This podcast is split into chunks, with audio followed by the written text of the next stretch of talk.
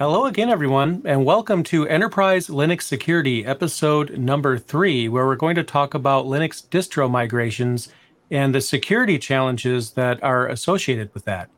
As always, my name is Jay, and I'm with. And my name is João Correia. I'm with TuxCare, technical evangelist for TuxCare, and it's a pleasure to be here with you, Jay. As it is for me as well. So um, yeah, I love this podcast, but I'm biased. What can I say? Anything with Linux in the name, right? Because um, I, I, think I'm obsessed. Um, so there's a lot of challenges when it comes to enterprise. Well, I guess enterprise anything, right? I mean, the, some enterprises can't even keep the fridge running in the break room. But when it comes to servers, obviously, which is uh, the whole point of this show, um, Linux is very popular. I don't think anyone would argue with me on that. And if you look at DistroWatch, even though DistroWatch is totally not a metric of anything at all, and it's not a true order of popularity, but when you look at it, I mean, you look at the number of distributions, and there's a lot. So enterprises, um, you know, change is costly, and sometimes change is required. But even more importantly, when things aren't secure or basically end of life, there's no security patches, then the risk of a security event goes through the roof and that's not something that any enterprise wants to deal with and shouldn't deal with. And there's some challenges for, you know, when it comes to keeping your distributions online and supported, which one do you go with? And when a distribution makes a decision that you don't agree with or, you know, disrupts security, uh, how do you move to something else? It, it sounds easy to some, but it doesn't sound easy to me. It's actually quite painful, unfortunately. Uh, yeah. Um, in the, the enterprise space, uh, these types of decisions when moving from one distribution to another, this always affects lots of things. It's not just the operating system on one system. It's usually dozens or hundreds or thousands of servers that we're talking about. And you need to consider everything from application compatibility to some kind of monitoring system that you have that has to work with a new distribution just like it did with the old one. And it's just lots of moving parts. But I'd like to start here with the with the disclaimer, full disclaimer here. Like I said, I work for TuxCare, and we have extended lifecycle support, which is a server that ex- which is a service that extends support for Linux distributions that go end of life, and you need to keep them running. But that's not what we are talking about here. Right. Um, we're going over the actual challenges when you reach end of life and what you can, what you can do when you're faced with that situation, and not necessarily about the service that we provide. Yep. And having that out of the way, um, this is actually a really important, uh, a really important topic. Um, the Linux distribution is the operating system, obviously, but that's not all that it, that it is. When you talk about migrating to a new distribution, it affects the application that you're running. It affects the compatibility with uh, any libraries that you want to install. If you are running a website that was designed in the in the company that you need to run on your servers, you need to make sure that the new distribution that you migrate to is compatible with that. It has the required libraries in place. It has all that, and a decision like that it takes a lot of time to actually see through. You need lots of testing. You need to replicate your environment, like we mentioned a few episodes ago. If you have a lab environment, some virtual machines running a lab environment that's great for this type of situations. Yep. and um, yeah it's just more serious than most people realize at face value. Um, that's so true. Yeah and it's also and some enterprises out there are managed services providers and they might be hosting you know hundreds or thousands or more clients on their infrastructure. So at that point it's not even just their organization it's all the other organizations that depend on them to keep their stuff running because there's a lot of companies out there smaller companies that maybe can't afford an entire IT team so they just you know of course hire a managed services provider to host their infrastructure. And when they the chosen distribution has an issue or is out of support or something like that um, there's that's a that's potential downtime in migration work not just for that organization but many others that are associated with that organization yeah. and it can keep people up at night literally it can keep people up at night and it will keep system administrators up during the weekends to perform the migration tasks because those won't happen during regular work hours, those will have to go on overtime, and the sysadmin teams will have to stay up late or work on the weekends to, to get those migrations done.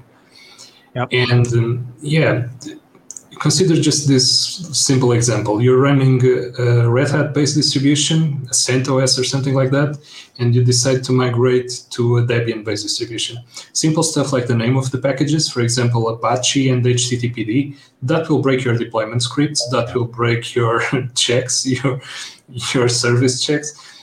And like that, there are hundreds of those things that you need to consider when you're moving to a different distribution.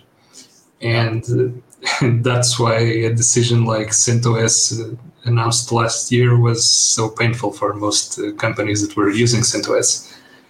Um, it really was, yeah. It was just really disruptive, and I just have this. I had this image in my head when this news broke that, you know, there's probably a ginormous number of IT people and their management team in a boardroom meeting right now, as this news is coming out, all across the world, you know, um, and everyone's talking about it. What do we do here? How do we um, how do we go forward with this new news that was yeah. not new now? I mean, this is some time ago, but it's still cascadingly affecting other people and companies.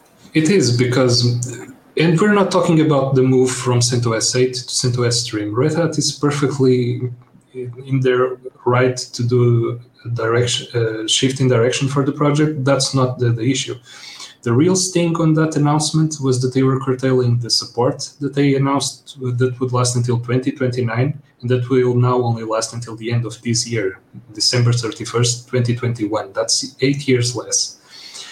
On the enterprise, when you're preparing a migration at scale, when you're thinking about moving all of your servers to a different distribution, you need months just to get the full list of all the applications that are running, all the, intera- the interactions that are happening between the different servers.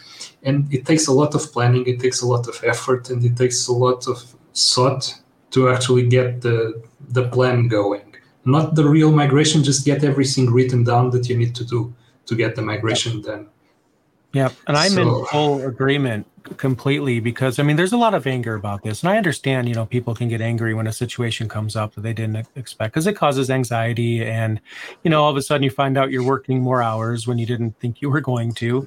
Um, but like you said, you know, it, it's Red Hat's decision, and it's their trademark. They could do whatever they want with that. They yeah. they could um, change the logo to daffodils, and it's fine, right? Um, yeah. Nobody, I mean, they it's their product. They could do what they want, and and you know, putting you know any frustration or anger aside, I mean, from a business standpoint, they're just you know doing what they're doing. I think for me, when it comes to business, it's just don't make your customers angry, or at least, you know, w- when you say you're going to do something, do do that. If they had said, "Yeah, it was CentOS eight, it'll have a year of support, maybe two, I don't know, we're not sure.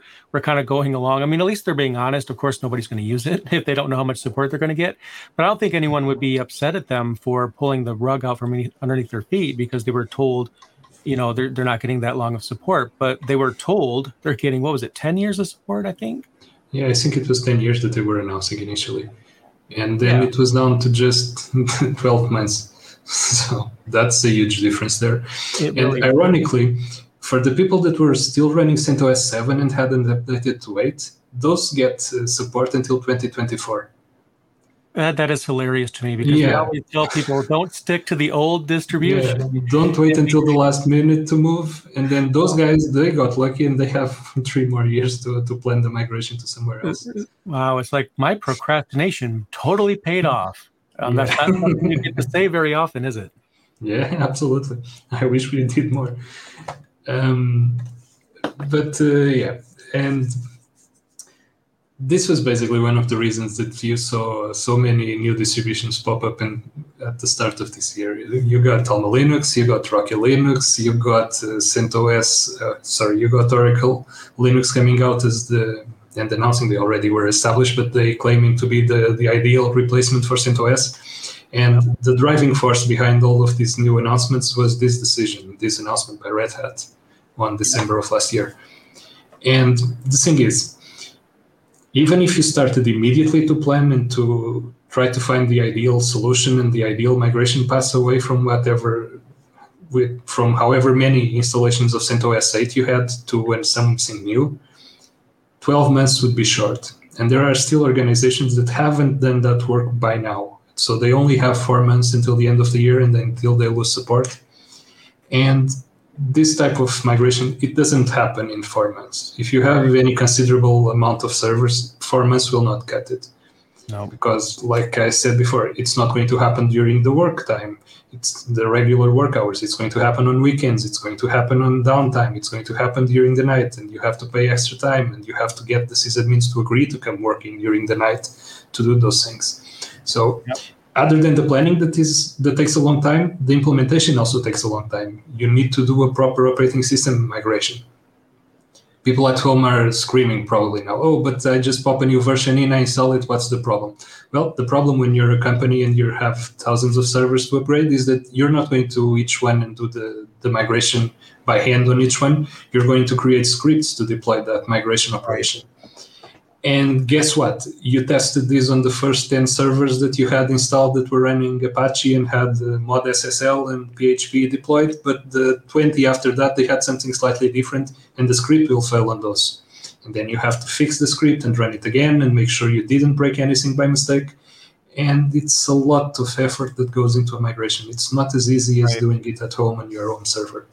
And what makes it even tougher is that, from my experience, you always find something new about your, you know, deployments that you didn't quite know or think about, right? So, you know, we, I, I, you know, one time, for example, I was working with a company migrating, um, you know, all the servers to AWS, and it was a successful project at the end of it, but the developers that wrote the software that was where the challenge was. Like it wasn't even even that. I mean yeah the operating system changing was very very hard it took i, I want to say over a year and that was just one but part of it, it, it- the developers actually hard coded all the paths to everything so when you change the distribution obviously none of the paths work in the code and they're constantly finding bugs and edge cases. Uh, we'll, we'll leave that out of this because it doesn't this isn't the development podcast but it was a big effort but my, my point with that was you know you, you you take a look at everything and you find additional things that are wrong and need to be changed and it just doesn't seem to stop because that's just the way it goes often. And i've had some people comment on my youtube channel um, they'll say well what's the big deal? We just changed distributions. It's not hard. And then i think of it like well maybe not for you. Maybe you work you know in a company where they they have they're doing everything right you know relative paths and um, you've tested all the distros already before this happened so moving isn't really a problem. But you're in the minority honestly. Like I would just venture a guess 90% or more of enterprises they're not that ready for something like this and it's very unusual and rare when they are. I hope that everyone becomes ready for this and this is an important lesson to learn but we'll see i guess they'll have to decide either way. The, the choice is just do they want to be forced into a decision that they might regret a few months down the line, or do they want to do the right decision and select actually get the right replacement for CentOS that they're going to have to pick?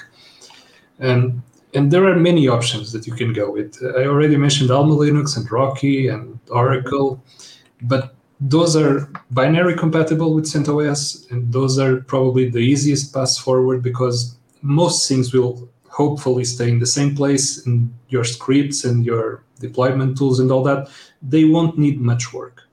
Right. But let's say that you're annoyed by the whole situation and you want to try something different and you go for a different architecture like debian based distribution ubuntu or something like that.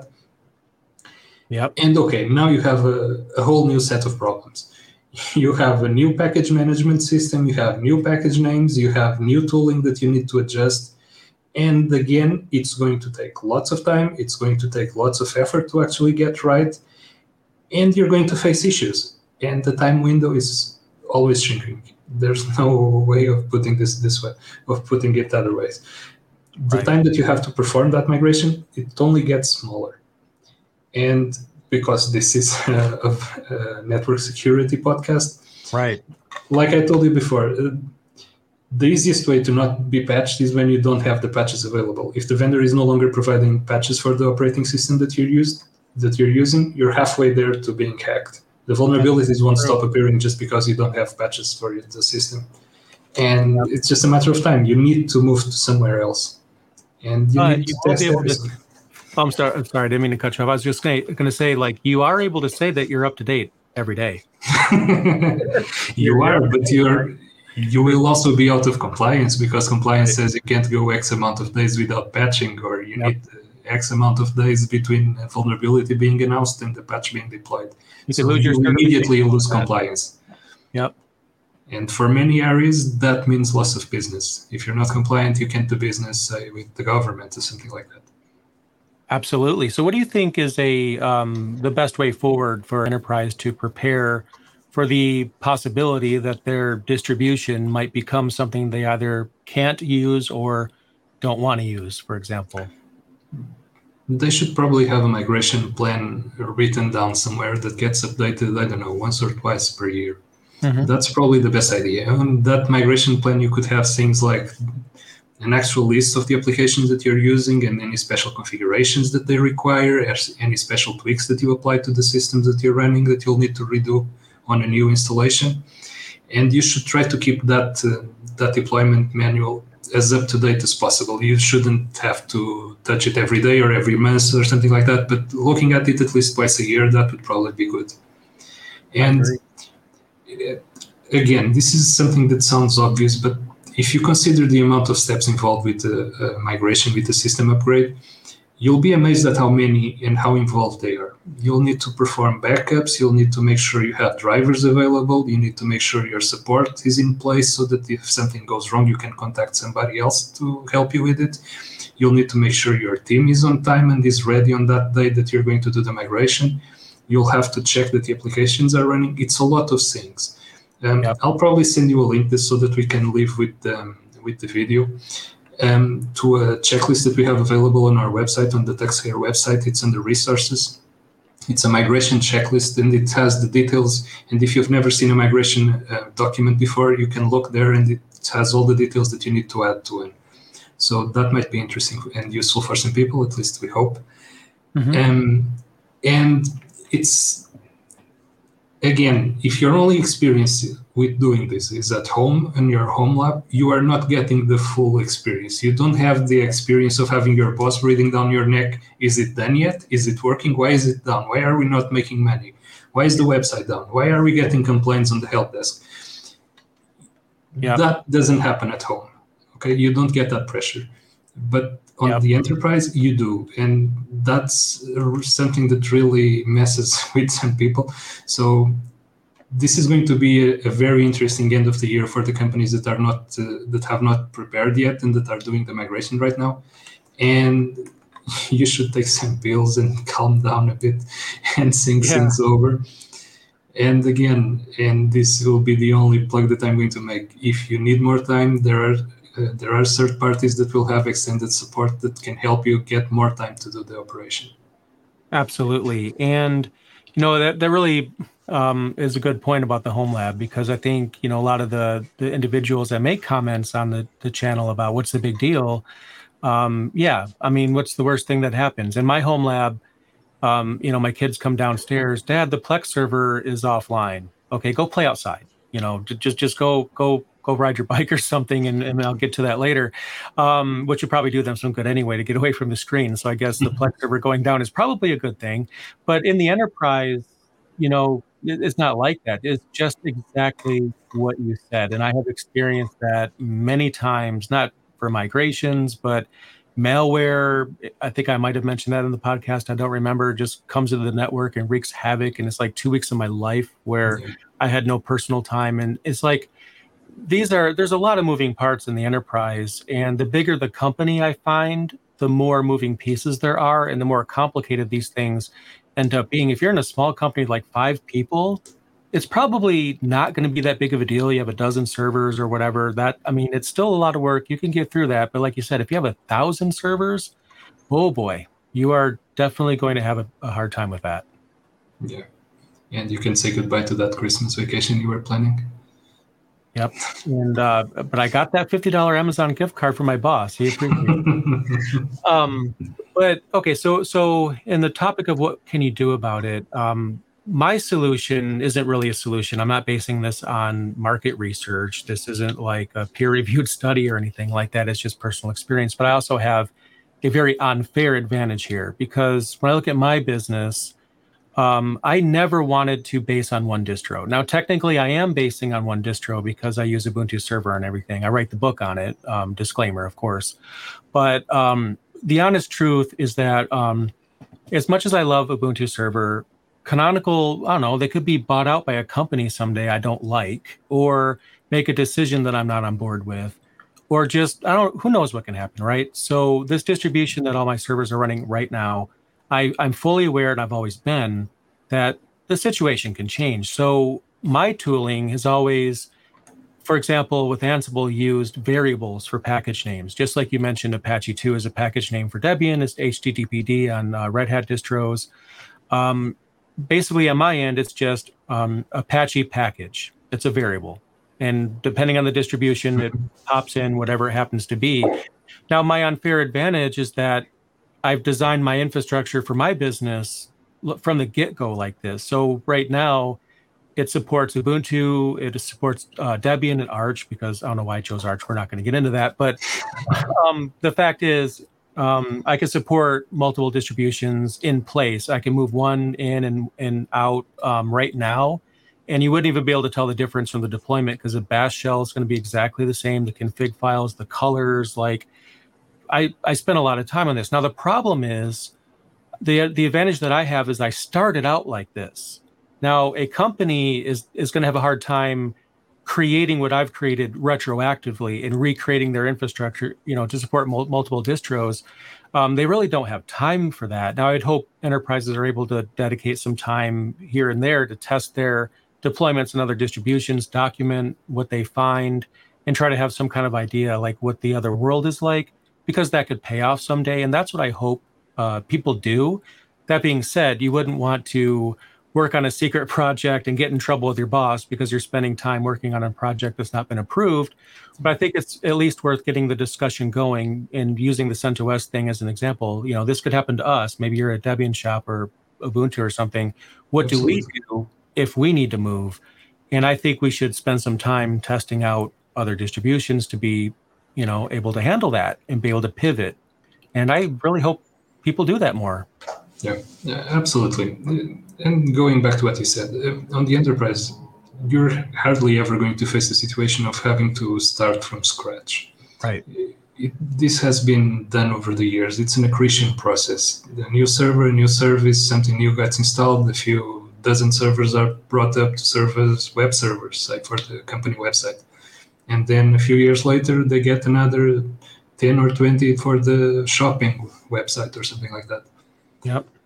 And yeah, it's an accretion process. It doesn't happen all at the same time. It doesn't happen all at once. And the same is true about, uh, say, monitoring monitoring tools. Something yep. like Nagios that you configure, you add your servers that you want to monitor, and you start adding some metrics that you need to keep keep tabs on. And if you go from one distribution to another that's very different, the metrics won't match. They have different names, they'll have different paths, they won't be on the same place. And when you deployed them, when you deployed Nagios, when you configured it for those servers, you did never consider that the buses would ever move. So now you have to go back and redo that configuration. Yep. And uh, yeah, there are a lot of moving parts that need to be considered when when migrating to a different operating system. Absolutely, and the the cascading security effect here. You know, people are looking for problems all the time. You know there's bots out there as you know there's people out there you know doing port scans and all these other things that they're doing and, and trying to find vulnerabilities. And you know i just had a client literally yesterday um, it wasn't why he called me but you know he's like by the way what's what's this on my screen? And i look at it and I, I see an ip address and it's looking for the wp admin file for wordpress. And he's like why is it why is that coming up in my logs when i'm not running wordpress? Like because people are going through and they're looking for you know wordpress is popular. They're trying to see if you're running that or whatever else you might be running to try to get an idea. These people are looking for a way in. So it you know it's not like i'm trying to scare you guys but i am actually. You got to i mean you know it sounds like so mundane just patch your servers it sounds easy it sounds simple it even kind of sounds unimportant but it's so important because that's often the only thing that protects you from something happening that's going to disrupt your servers. And when they're out of support, there's no security patches coming in. You know, the second day, after security support ends, your server's not going to explode. I've had some people ask me, well, so my server just expire? No, it'll work forever as long as the CPU and the parts work. But um, as each day passes without patches, the vulnerabilities in CVE stack and it becomes less and less secure. And your reputation is on the line at this point because if you're a managed services provider and you get owned, no one is going to trust you. And I, I can't remember the name of the company. I, I probably wouldn't even mention it if I did. But on the news, there was a managed services provider that got ripped wide open and they're out of business, period. They're gone um, just like that because they didn't take security seriously. And, um, you know, having contingency plans, disaster recovery plans, prevention plans, migration plans, these are the things I feel like people generally don't have time for that they really need to make time for and it's so sad that it's not taken as seriously in some enterprises as I wish it was. Yeah. And sometimes you just take them for granted because it's something so obvious, it's something so easy that people do, they hardly think about it. You need to upgrade the system, sure, pop in the new version, upgrade it, and you're done. So right.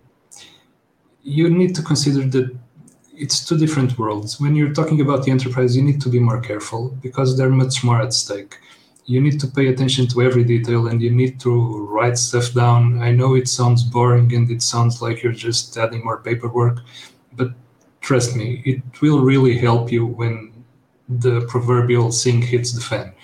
Yep. You you need to have something to rely on, and if you have that guide in front of you, you won't be as scared of performing certain steps for the new system, and you'll you'll know what you have to do to get things running again.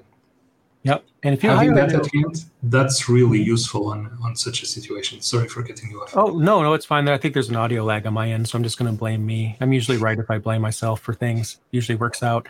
Um, but what I was going to say is often when you you know in regards to documentation it, it, might be boring to some and not others. I know people that like it. I write books so i love it but a lot of people don't. And some people love it and they don't do it well. I mean there's all these different avenues here. But often what i find is that when you have a new employee join your your your it team it's often a good idea to get them into documentation right at first. Most people do this. They say, you know, we have the documentation. So since you just started today, why don't you just go ahead and while you're preparing your laptop, you know, just go through the documentation, read up on it, bookmark some articles and things, and you can point them to things. But the new person mentality is so valuable. And I don't think people realize this because when you've worked at a company for like five years, it's muscle memory. When you deploy that server, you literally could pretty much do it with a blindfold on at that point.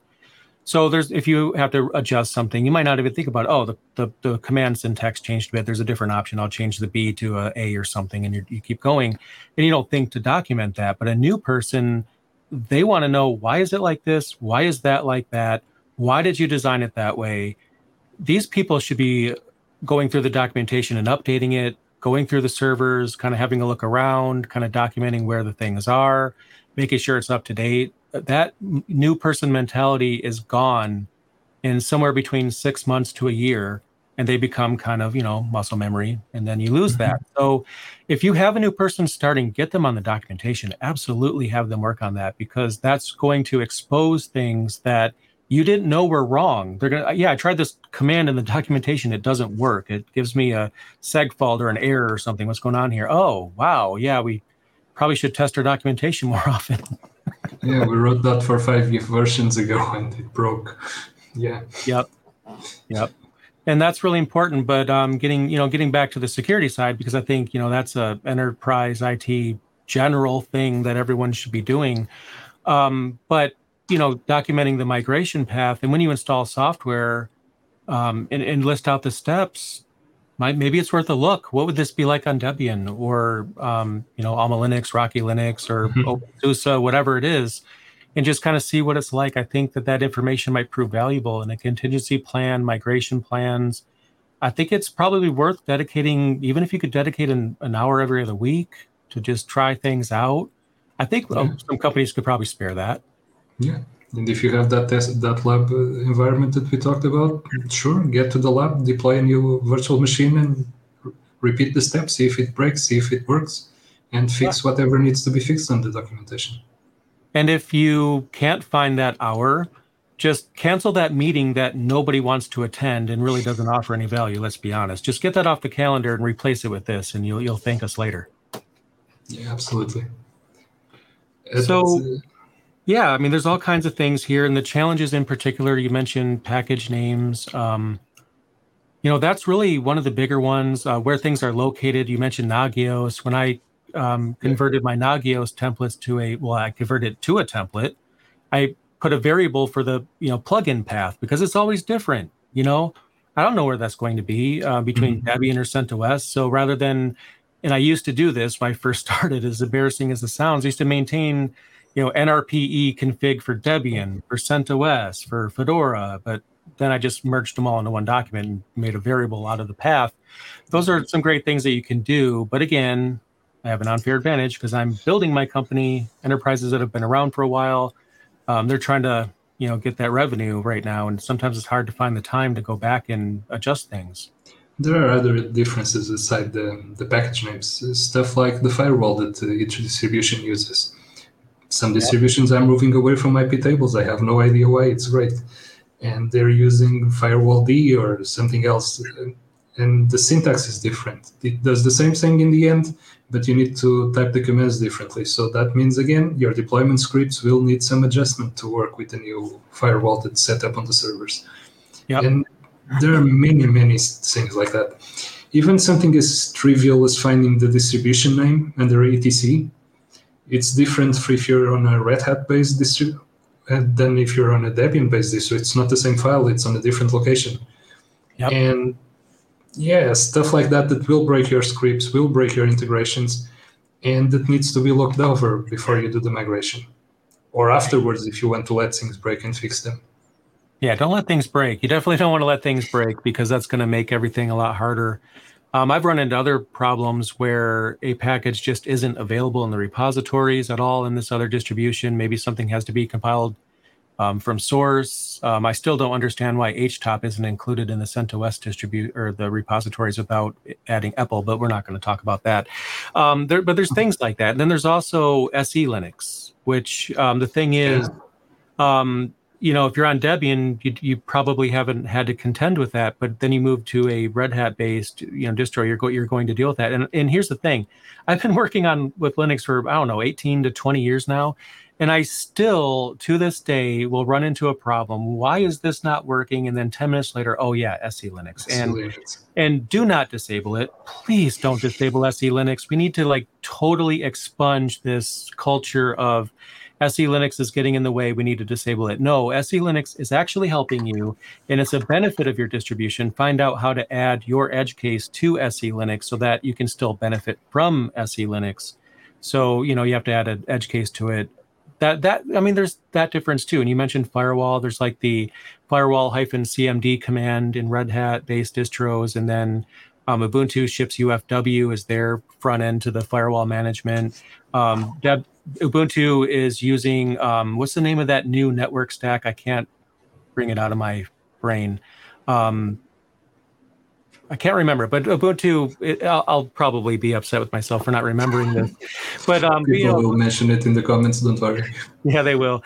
Um, but you know, I wrote the book on it. How embarrassing is that? Um, but but honestly, they they have a new network system where you actually write YAML files to um, you know, set up your network. And then, of course, Debian has Etsy network interfaces. Then you go to CentOS and it's Etsy sysconfig network and then network scripts or whatever it is. And you have to go in there. Uh, you want to create a bridge on CentOS. It's completely different on Debian. The package name is still bridge utils on both, but that's where the similarities end. Let me tell you, I just ran into this this week. Yeah. Um, and I can go on. There's a bunch of these differences yeah. on there. Don't get me started on Network Manager and why you should remove it every time. Right. I like having it reconnect when I plug in the cable. To be honest, I don't like I don't like to disconnect the cable and then plug it back in, and all of a sudden it never gets an IP again. But yeah, you mentioned SE Linux, but I have to admit I need to to Google every time I need to change something on SELinux. I'm never going to memorize all those commands. There's no good documentation for. it. I mean, there's decent documentation here and there, but there's no SELinux for Dummies or like the SELinux website with all the commands that I mean, people, we should probably all be getting together and we want to enable something in SELinux to just jot the command down and have just one master list of commands for enabling different things. So we can go in there and actually just have a cheat sheet. I'm sure probably someone's already done this and I'm just not um, aware of it. Um, but but SELinux will allow or basically enforce things to not do things out of context. So, you know, if you're trying to set SSH to use a port other than 22, it's going to say, uh, "What are you doing?" No, no, no, no. SSH is supposed to be on 22. I don't know what you're doing. This is weird. We're going to not let this work. And then maybe you want SSH on a different port. You have to put in a um, exception for that. But that's mm-hmm. just how it is, and it helps you. So if a um, someone breaks into your system and they try to um, break out of one app and into another one, that's where SELinux is really going to help. Yeah, absolutely. And again, those are just some of the things that are different between the distributions. There is one fundamental thing that is, you also need to consider, which is binary compatibility. Mm-hmm. If you're using CentOS because you want to run something that's designed for Red Hat Enterprise Linux and you're not one, and you don't want to pay the license for Red Hat Enterprise Linux, so you're running CentOS, which is binary compatible with RHEL if you want to keep running that application, whatever thing that you choose as your new distribution has to be binary compatible as well, or else it will not run that application. Right. Um, binary compatibility is maintained between inside families, for example, Red Hat based distributions or Debian based distributions. And if you move outside of those families of distributions, you will need to find a new version of the application. Right and that will affect things like licensing you already have for the application, like uh, seats that you can run it on, like deployment that you have for that application.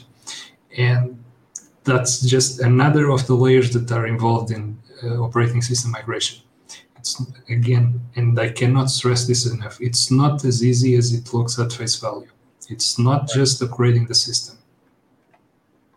Yep, it that, that you know, no truer words have been spoken. That is absolutely the case, and it, it's kind of like coming through in the podcast as people that have battled in the trenches here, and, and we've seen these error messages come up, and we've asked that question: Why doesn't this work? Oh my God, what's going on? You know, I get to edit all that out in the videos I do. So you never get to see me actually say things like that. I should probably do a, a gag reel on that. It'd be hilarious. but the fact is, you know, we we've seen this and we've seen it time and time again, and you know, it's it's a real thing, and there it's complex. There's standards here, but let's be honest, who all follows the standards to the letter? Like even the file system hierarchy standard isn't followed to the letter in different distributions. So pretty much just a suggestion. It can boil down just uh, to a different version number on uh, on glibc or OpenSSL or something like that, and the application requiring that function that comes just with that specific version. And when you move to a new one that's a version lower or a version above, the parameters will be different or something like that, and it will not work. You'll get a seg fault, you'll get a core dump, and the application will crash. Yep. And yeah, those are the, the pitfalls that can that can trip you when you're trying to, to move to a different operating system and that's why it takes so long to actually get the, the right the right distribution to move to absolutely so what would you do you have any tips in general about i know we gave quite a few already um, you know some closing tips or things as, as far as you know what companies can do. We already mentioned you know just trying things out in a vm or something just kind of document how things work out kind of have a, a plan here. Um, maybe we could say when you're choosing a distribution for the first time or you want to choose a distribution to move to what would you feel are like the the factors that you should take into consideration?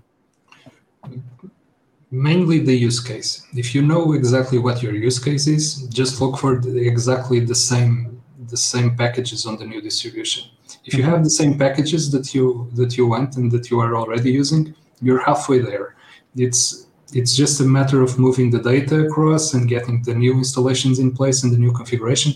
But at least you're moving in known waters. You're not going somewhere completely new that you have to learn where everything is and you still have to learn the ropes of how to do it.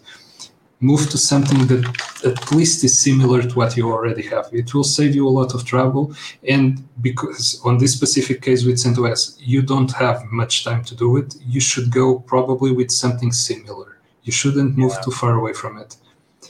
Only because of time. If you actually want to go to something different, then you really need to to save some more time and you need to get more people on board and involved like your all of your sysadmins in place because they will know what is on the servers and they will know if something was changed from default configuration that you're not aware of something like you said by muscle memory and they will be aware of it because they did it. Mm-hmm. so they might catch those situations before they go into the plan. And you should have started yesterday yes, for this specific migration you should have already started. It's already too late.